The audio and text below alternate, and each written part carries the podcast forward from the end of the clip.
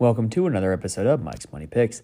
Today on the podcast, we will be previewing the Valspar Championship, which is this week's stop on the PGA Tour. We're going to be talking DFS, betting, and one and done. So, whatever you're doing for the Valspar Championship, you are in the right spot, and we will get you the preview in 30 minutes or less guaranteed, just like Domino's used to do. I don't know if they still do that. But anyway, it is a big week here on Mike's Money Picks. In addition to the Valspar Championship, it is officially March Madness, meaning we are covering college basketball wall to wall this week. Our bracket breakdown episode, which I recorded with my dad, who is also a really smart college basketball mind, is up. Check the podcast feed if you want to listen to that one. That one will help you win your bracket pool or just make any pits, picks or bets for this March Madness tournament.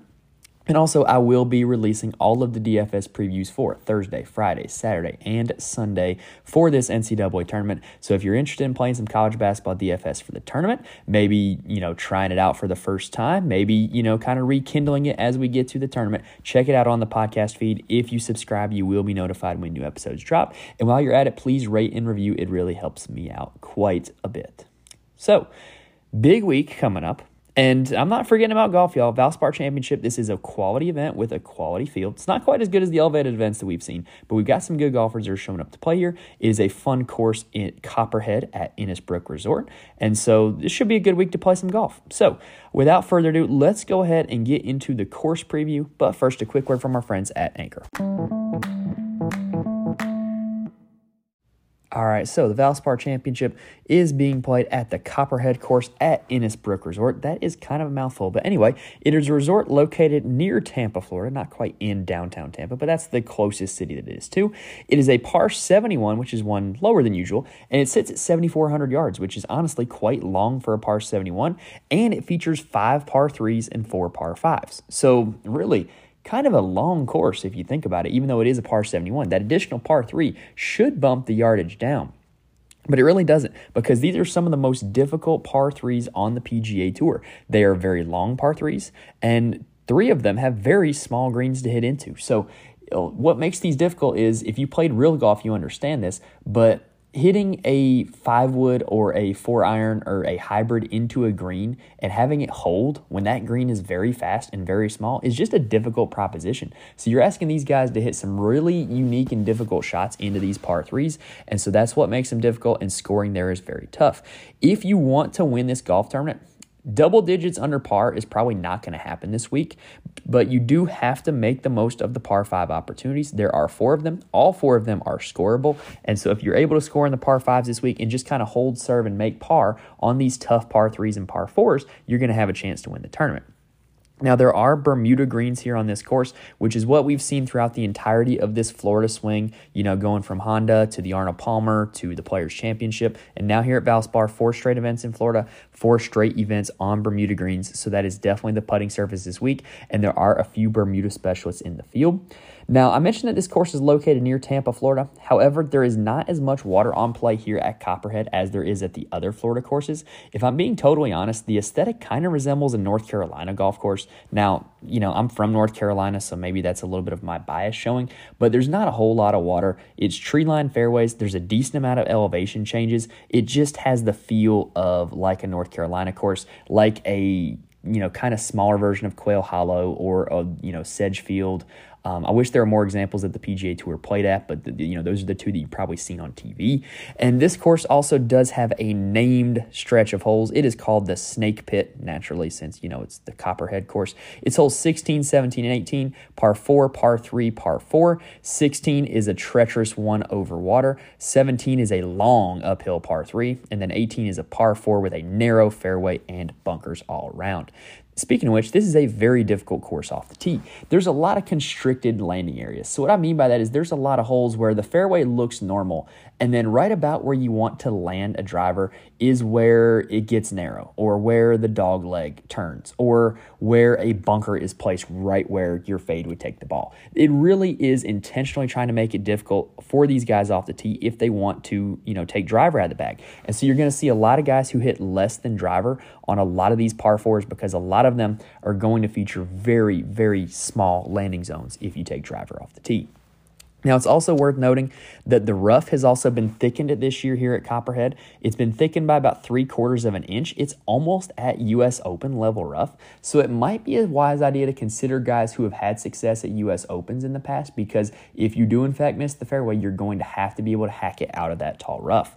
This is not a bomber's course. This is not a course where you can just bomb it off the tee and, you know, hit an iron into a green and just, you know, make birdies. It's not going to happen this week. So being able to navigate the course, being able to be accurate, being able to play smart, safe, controlled shots is going to be key this week.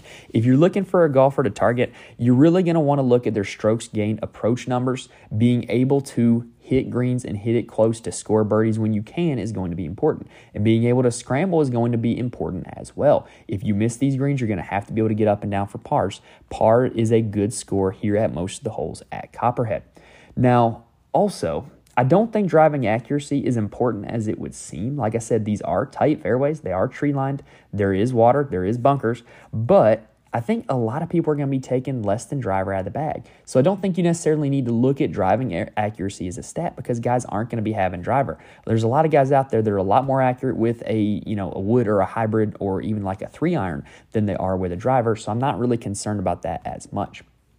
Now, in terms of comp courses for uh, Copperhead, TPC Sawgrass, which is where the players was last week, is not a bad comparison in my opinion. Um, you know, still a Florida course, still Bermuda greens. Sawgrass has a little more water. Sawgrass is actually a little shorter. Um, if you remember listening to the podcast last week about the numbers at Sawgrass, um, and then there are two TPC courses that are kind of similar. TPC Southwind is another course that has Bermuda greens and kind of requires navigation of the course, uh, and then the TPC River Highlands is a course that you know kind of requires a lot of positioning as well. Um, so those are two that you can consider. But I think the best comp course is actually Colonial Country Club, home of the Charles Schwab Challenge. It ha- it features long par threes.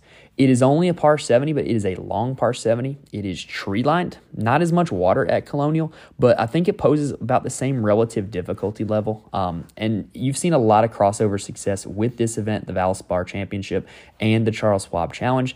Um, Sam Burns and Jordan Spieth have won both events. Jason Kokrak, who is now on LIV, um, but he's had a lot of success at both these events. You just see a lot of guys that pop up on the leaderboards at Colonial that do here at Copperhead.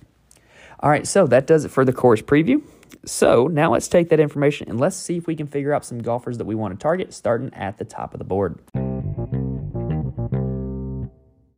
All right, so sitting at the top of the board, whether you are playing DFS or betting this week, is Justin Thomas. And I kind of get it because, I mean, he is Justin Thomas, but there's kind of some statistical stuff here that is a little bit worrisome. So, Justin Thomas has actually led this event in strokes gained tee to green in each of the past two years. He just hasn't been able to putt. And so in those two events, he's finished T13 and T3 in those two starts here at Copperhead, which are very good finishes, right? But like I said, the, it's the putter that's holding him back, which has kind of been the case for Justin Thomas all season long. It's been the putter that's holding him back. You know, if you followed a lot of the Players' Championship last week, he missed a lot of short putts. It wasn't like, you know, putts that were, you know, kind of lag putts where he's kind of trying to set himself up. Like, no, these were putts under 10 feet that he was just missing. And so I think there's kind of two ways to approach it. One way to approach it would be say, okay, this guy's in his own head with the putter. I want to see it turn around before I start picking him or playing him. And the other thing would be to say, well, you know, if he's running bad on those 10 foot putts, then he's due for some regression, right? Like that's something that can kind of be a little bit lucky. So I could see it going either way, but he is sitting at the top of the board this week. He has played well at this course. I can absolutely understand going to him, and I think you're going to actually catch him in DFS lower owned generally than more of the like top of the board players that you see week in and week out. Now, second up is Jordan Spieth, who has not played this event since 2018, in which he missed the cut, which is kind of disappointing. Uh, but he has had some good history at this event. He actually won it way back in 2015, and he's been playing some pretty good golf recently. But he's doing it on the back of around the green plate and putting. He's kind of bringing back that Jordan Spieth magic, where you know he'll have a chip in or how to made you know 30 foot putt, and you know you'll get a little bit of a fist pump and a celebration. Um, but that's kind of not exactly the most sustainable way to play, especially because his off the tee game and his approach game has not been as good as we've seen from peak Jordan Spieth. So I don't necessarily know if this is the best time to deploy him, but if you want to keep, you know, kind of riding the wave and seeing some Jordan Spieth magic continue, I definitely could see it happening again here at an event that he's won before. Sam Burns is an interesting case because Um, you can't ask for any better course history. He's the back to back defending champ here at this event. He's actually never missed the cut at this event. He's played it four times, and he had a 30th place finish and a 12th place finish before the two wins. He had not been playing well before the Players' Championship. He missed cuts at Phoenix and at Riviera, and he was T35 at the Players, which is, you know, for one of the toughest fields in golf at a tough golf course. That's a sign that, you know, maybe he's starting to get things right after those two missed cuts. Like I mentioned earlier, he also has a win at my comp course, Colonial. And so I kind of think that, like, on paper, this is such a good spot for Burns, right? Like, he's such a good putter on Bermuda greens. He's by far the best at Bermuda greens as opposed to any other surface. All of his wins have come on Bermuda greens. And so like it just seems like a good spot for him, right? But the recent form to me is absolutely troubling. I think the T35 at the players is a good sign, but I definitely think that it's far from being like an indicator of him being all the way back. So I, am definitely willing to play Sam Burns in DFS this week. I'm definitely willing to bet him to win this golf tournament, but just tamper expectations a little bit. I don't think he is the same Sam Burns that came into this place a year ago when he won this event. Now, Matt Fitzpatrick is a guy that I'm probably not touching at all this week. I just don't trust his health at all. He's missed three of his last five cuts, which is not uh, like him at all. He's normally a cut making machine and like a top 20 machine. And honestly, Sawgrass should have been a pretty good setup for him. He's a well rounded golfer who is, you know, not going to be boxed out by length or, you know, anything at Sawgrass. And he missed the cut quite badly. So uh, I just don't think that he's right honestly. Now, if you want to play him like kind of as a leverage play in DFS, I do think he will be lowly owned. Uh, and he was a fifth place finisher here last year, so he's got a pretty good run at this event. Um, I just don't trust his health, and so he's a stay away for me. Like I said, he's a leverage based play in DFS, but that's about the only way I see deploying Matt Fitzpatrick here this week. Next up is Tommy Fleetwood, who was T16 here last year. Not bad. And he's coming off of a T27 at the Players where really he just had one bad round. Like we could very easily be talking about Tommy Fleetwood coming off of a top five at the Players and being in the 10K range here at this event. But he shot a final round 76. He kind of just fell apart on Sunday. Um, and so you kind of get a little bit of a discount here on him because of that. I'm willing to kind of forgive it. Like Sawgrass is a place where big numbers happen, right? Now, he is, this is very notable. He is the best approach player in this top group of players in the last two months. So I mentioned how strokes gained approach is going to be important because you're going to have to hit greens and give yourself enough birdie opportunities that you're going to roll in a few of them. And I think he is the guy of this top group that's going to do it. I would have no problem starting my DFS lineups with him. I do question if he actually has the ability to win the golf tournament, considering, you know, he's never won on American soil. So maybe outright betting him wouldn't be the best move. But I absolutely think that his profile sets up very well for this golf course here at Valspar. Um, and I absolutely have no problem deploying him in any format. Justin Rose is coming off of a T6 at the Players. He kind of had the better Sunday than Tommy Fleetwood. They kind of swapped spots on the leaderboard from where they were at on Saturday. I know because I had them both in a DraftKings lineup that was doing very well. Anyway, uh, Justin Rose actually finished fifth here in 2018, uh, but he missed the cut in his last appearance here at 2021. So kind of a mixed bag there in terms of course history. What Justin Rose does have, though, you know, we know he's got the recent win at Pebble. And he's got some good finishes recently, other than that as well. Um, and he's doing it with an absolute elite level short game. He has been like the king of scrambling here the past month or two on the PGA Tour. And so, if this gets to be a tough tournament where par is going to be a good score, that elite level short game is going to give a huge advantage to Justin Rose. Um, and he's going to be able to get up and down more than most. And I absolutely think that he has a chance to, you know, win this event and pick up his second win in the past two months. Keegan Bradley is next up, and boy, is this one an unpredictable one. He missed the cut at the Players last week, and it broke a string of really good golf that he was playing. And his recent finishes, as inconsistent as they've been, his course history there is inconsistent also. He's actually been the first round leader multiple times, but he only has one top 30 finish when he was runner up in 2021. He just kind of got outdueled by Sam Burns on Sunday. And he actually has the unique distinction. We saw Jordan Spieth do this at the Sony Open this year. He went from first round leader to a missed cut here at this course at Copperhead, which is almost impressive, if I'm being honest. And with Keegan, you're kind of getting the same story that you get every week. He's a great approach player. He's really pretty well rounded in all aspects of his game except for his putter. It's like his glaring weakness. And so if you get the putter to cooperate from Keegan this week, it's probably going to be a top 10, top 15 finish. But if the putter does not cooperate, it's probably going to go way down south and you're going to get a missed cut out of him. In DFS formats, I like him as a GPP play, you know, because you're not getting any modicum of consistency out of him. Uh, I wouldn't mind playing him in one and done. I don't think this is a bad spot for him. And I wouldn't mind betting him to win win the golf tournament either, because again, he's either going to give you a chance at winning or he's going to miss the cut badly. That's just what you got to expect from Keegan Bradley this week. Denny McCarthy is coming off of a T13 at the Players, and he's one of the world's best putters. So you're just going to give yourself a chance with Denny McCarthy that, you know, if he's got eight foot par putts, he's going to roll them in more than the average golfer, right? And so if this is a difficult event, it bodes well for McCarthy. Bermuda's his best putting surface. He has three straight made cuts at this event. Absolutely no problem deploying Denny McCarthy this week.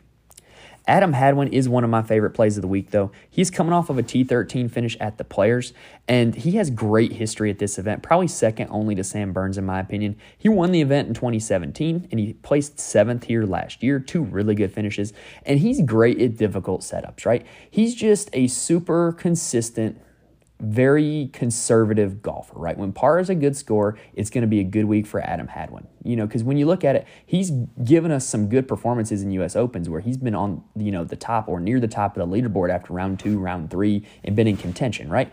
And that's when the rough gets thick. It's when par is a good score, and you know, when hitting to the center of the green and hitting the green and two putting for your par is a good strategy. Adam Hadwin tends to play well. So I really think that this could be a good week for Adam Hadwin. I don't think he's necessarily a guy to start your DFS lineups off with, but he would probably be my vote for the second guy into a lineup. Um, and I definitely have no problem betting him outright. And I think it's a really good week to pick him in one and done if you're looking to avoid the guys at the very top. Davis Riley is the last guy that I'm going to mention here in this top of the board section. Uh, he was runner up here last year, which is his only appearance at this event. And he did very well at my comp course last year, too. He came in T4 at Colonial, which, like I said, was my best comp course for this event. And you know, he was playing some pretty golf, good golf lately. Like he had a new caddy, and so he had two top 30 finishes with a little mini streak going right. But then he missed the cut at the players, which kind of broke that mini streak. And so I'm kind of, I don't want to say I'm concerned, but I would have felt a lot better about playing Davis Riley if he had come in off of a made cut at the players. Now, the one good news, and this is kind of an incredible stat, he was runner up here last year, and he actually lost strokes putting. So if he was just an average putter last year, he might have won the event. And so I really think that when you think about that stat, probably bodes pretty well for Davis Riley, and I would have no problem going to him. All right, that does it for the golfers at the top of the board. Let's take a quick breather, and then we're going to talk about some value plays. All right, so when it comes to all the value plays, Justin Suh is the recent form king. He's been killing it here in this Florida swing on the PGA Tour. In the three events so far, he has placed 5th, 24th, and 6th so far in the Florida swing. So I really think that I just don't see any reason for him to stop. And I'm probably going to keep going back to him until it does stop. And I think the price tag on DraftKings is very reasonable considering this is an event where all of the guys at the top have some serious concerns about them. I think Justin Suh is a great play in DFS. I think he does give you that winning upside with showing that he has, you know, gotten very close here on the Florida swing so far. Wyndham Clark is a very interesting case because he has not missed a cut since October at the Shriners Open. He is one of the longest hitters on tour. And so, where he kind of gives himself an advantage this week is in two ways. A, he's going to be able to swing less club to get farther than most. And so you're going to look at forced layups for him being a little bit easier than the others because he's going to hit clubs that have a little bit more forgiveness, right? And then two, if he's in the rough, he's going to have the requisite club head speed to get that ball up out of the rough and you know hit it to a green or you know hit it to a safe landing area whereas others are going to have to really dig and really you know kind of struggle to get that ball up and out of the rough. He's not going to have trouble. It's why we've seen Bryson DeChambeau have so much success at US Open type setups right? It's kind of a similar concept for Wyndham Clark. Now he's done all this in the past 4 months and his putter quite frankly hasn't been very good. So if you get just a kind of a consistent profile out of Wyndham Clark that he has been showing in the past few months and the putter like actually gain strokes, you could see a really good finish for him. And I actually think that the whole concept of the thick rough definitely plays into his hands. So I really like Wyndham Clark in all formats this week. Ben Griffin is a guy who just keeps making cuts. He's made 12 cuts in his last 13 starts, and that one missed cut was at the AT&T Pebble Beach Pro-Am kind of a quirky event, so I'm willing to look past it. And he has not finished worse than 35th during the Florida swing. And he is a great around the green player. So he's a guy that, as the conditions get tougher and it you know becomes super important to get up and down, he is going to be able to do so. And so I definitely think this is another good Ben Griffin week. This 8K range here in DraftKings between Suh, Clark, and Griffin, I think there's a lot of guys that you can play. And if you're going with more of a balanced build, I think you can absolutely take one of the 9K guys and pair him with two or three of Suh, Clark, or Griffin, and that'd be a great start to your lineup. Now, heading down a little, you know, the board a little bit, I do not mind Stephan Jaeger this week. He has three straight top 45 finishes, two of which are a T14 and a T44 so far in the Florida swing. And I'll be honest, I just think he's a talented player, right? Like, I kind of think he's outperformed his price tag where he's at right now. And I think if, you know, he had a more known name, then he might see a little bit of a price increase on DraftKings and FanDuel. And so I kind of don't mind going to him this week. I think you're getting him a little bit cheaper than he should be. Victor Perez is an interesting case this week. So if you have not heard of Victor Perez, it's because he plays in Europe. And he's finished no worse than 28th this calendar year on the DP World Tour with a win this calendar year on the DP World Tour. So, because people haven't heard of Victor Perez, I think there's not going to be a whole lot of ownership on him in DFS formats. And so I think that he might be a guy that you can play as leverage because I just think people are going to see, uh, you know, they're going to look at the price tag. They're going to see the, you know, DP World Tour next to his name and just go, Ugh, oh, nope. And so you're going to get a lot of people that pass on him. And I think that that makes him a solid DFS play for that reason. And I also, looking at it, when you look at the official world golf rankings, he is much higher than anybody else in this salary range on FanDuel and DraftKings. So if you think that the DP World Tour is somewhere that, you know, the, the world golf rankings kind of translate over to America, we're seeing Min Woo Lee kind of prove that correct here recently. Um, I definitely think Victor Perez is a nominee that can significantly outperform his price tag on FanDuel and DraftKings. Nate Lashley's kind of been playing some deceptively good golf recently. You know, he came in third at the Puerto Rico Open. He made the cut at the Players, which is not easy for, you know, as difficult as that field was. And he made the cut here last year. So I think Nate Lashley, not a bad value play on DFS formats. Probably not a guy I would bet to win the golf tournament, but not a bad value play. Akshay Bhatia is a really interesting guy. He, he's a guy I've been following for years. He made me a lot of money when I played him at the AT&T Pebble Beach Pro Am a few years back, and he had the round where he hit all 18 greens at Pebble Beach, and he was super cheap on DraftKings, and I played him, and it ended up working out beautifully. I, I had Jordan Spieth and Nate Lashley in that lineup, also as a matter of fact. But anyway, um, narrative aside, I've been following that guy since then. If you can hit all 18 greens at Pebble Beach, as tiny as those things are, you, you got some talent. You got some real skill level to you. And so recently, a runner up at the Puerto Rico Open gave him special exemption status for the rest of the year on the PGA Tour. So he's going to be playing in a lot more events. He's a guy that you're going to be seeing quite a few times on your TV because I think he's going to be in contention at a lot of these smaller tournaments. Now, he's also played his college golf at NC State. I mentioned how this is kind of like a North Carolina golf course. And I think that that kind of bodes well for a guy like Akshay that's used to playing courses that are tree line that have just a little bit of water hazards and have a good amount of elevation changes. Now, here's another interesting nugget. The first PGA Tour event that Akshay Bhatia played was the Valspar Championship. He actually missed the cut. And he's been very vocal in interviews about wanting to get back to this event, wanting to get back to this course, and kind of redeem himself a little bit. So if you kind of buy into that narrative, definitely a good week for Akshay Bhatia. I trust the talent that this kid has, and I think that eventually he's going to be a winner on the PGA Tour. And why would it not be this week with a relatively weaker field, with him playing good golf coming in, and with him wanting to be good at this golf tournament? I just, I just think it's a really good week for Akshay. Now, the $7,300 price specifically on DraftKings is very juicy, in my opinion. It's got a lot of guys that are interesting. Tyler Duncan has been playing some good golf, and he's made back to back cuts at this event. Have no problem with him. Eric Cole has been great in the Florida swing. He was the runner up at the Honda, missed the cut at the Arnold Palmer Invitational. I can kind of forgive that a little bit, and just came in 27th at the Players' Championship. I don't think we have to overthink it. This is a Florida guy playing in Florida. Uh, no reason to go away from Eric Cole. Ryan Gerard is another guy that has a temporary exemption on the PGA Tour because of his fourth place finish at the Honda Classic and the 11th place finish at the Puerto Rico Open. Now, this is a better field than both of those events, but he has a lot of motion or a lot of motivation to continue playing well, which he has been doing recently. So I definitely think um, if you think that he continues that recent string, Ryan Gerard, another solid play at this price. And then lastly, there's David Lingmerth who just came off a sixth place finish at the Players. He has four straight made cuts, two of which are top tens, and he's made the cut in both appearances here at this event. We've talked about him on the podcast before. He's a guy who kind of just pops randomly, uh, and he tends to play well at Pete Dye courses, actually.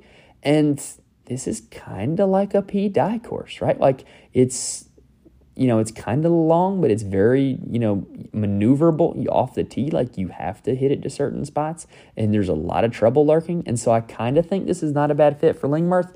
However, you know, he does pop. He also pops the other direction and gives you a really bad missed cut. So I think he's better as a GPP play in DFS. I think if you're betting him outright, doing it each way wouldn't be such a bad idea, but he's not a guy that I would bet, you know, like just for a made cut or just for a top 50 or anything like that. If he makes the cut, he's probably going to finish top 20. Matthew NeSmith is the guy who's probably the best value play in terms of course history. He came in 21st in 2021, third place last year. If you're a believer in course history, great value play on DraftKings and FanDuel. Ben Taylor is probably the best fit for the course down for all the value plays. Um, he just does well at difficult golf courses. He just doesn't really get phased by weather, wind, conditions, anything. Just, you know, super consistent, very good at getting up and down, like a lot of the European guys are. Um, and I just think that he's another solid fit for this course. Speaking of which, S.H. Kim is a guy who also plays well in tough conditions. He kind of shows up at the U.S. Open type conditions where rough is thick, where, you know, it's very penal and the, the, and the fairways are narrow. I almost said that backwards. So S.H. Kim, guy that shows up in tough conditions, have no problem going back to him, even though the missed cut at the players was a little disappointing. Now, the 6K range on DraftKings is kind of ugly. It's not a whole lot down here. And I think that you can avoid it if you totally want to. I don't really think you need to go down here. If you go down all the way to the 6K range, Ryan Moore and Zach Johnson are two older guys who have good course history here. And it's not really shocking because they're guys who are very accurate off the tee, good iron players, good putters. Um, like I said, they are a little bit older, they're past their primes, but they're guys that definitely know how to get around Copperhead well. And then Dylan Wu, is the last guy I want to talk about. I think he's just straight up a misprice. I think he could very well be in the 7,300 range with all the other guys I mentioned. He's playing some really good golf. He has four straight made cuts. And when you look at the stats at a deeper level, he has not been putting the ball well. So if you're playing good golf and you're not putting the ball well, if you can just get one slightly lucky week on the putter, he can easily turn this week into a top 10 or top 20 finish. All right, that does it for all of the value plays. So let's go ahead and take a quick breather and then let's talk about some one and done strategy.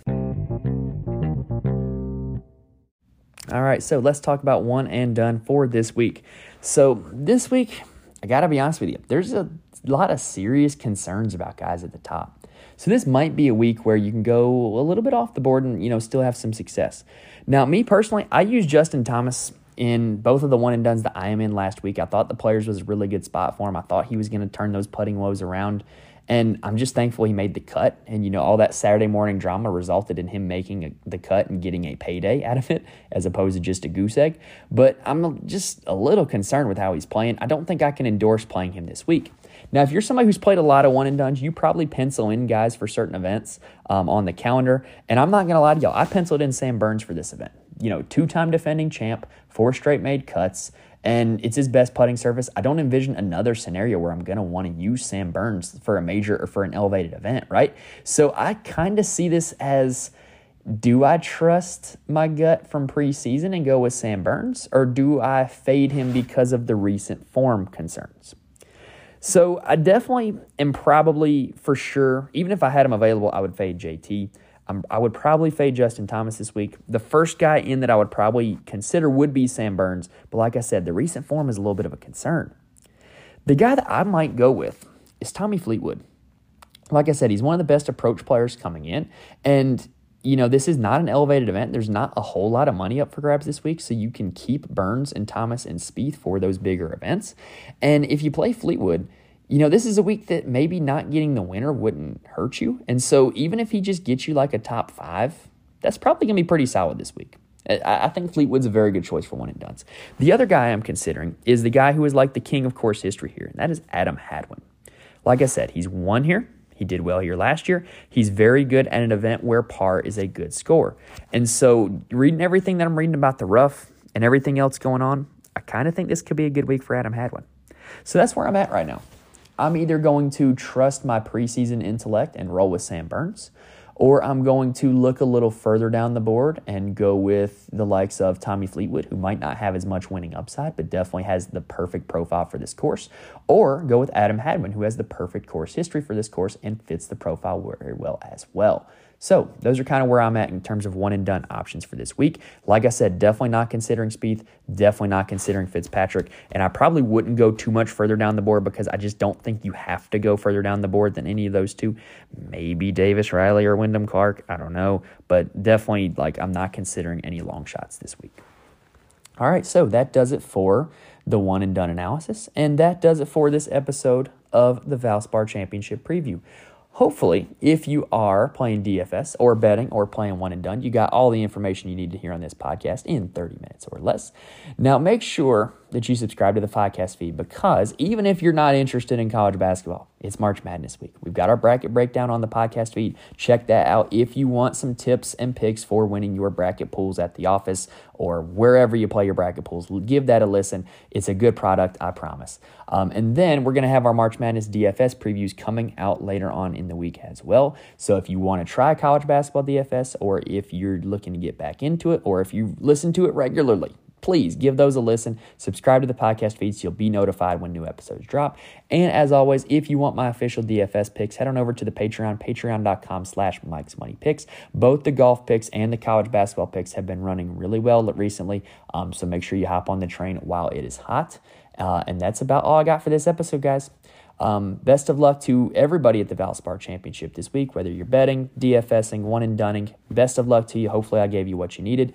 And also, best of luck to everybody here in March Madness this week. It, it's a great week to be a sports fan. Going to be a lot of good things going on all at one time. All right, that's it. Thank you guys for listening, and I will see y'all next.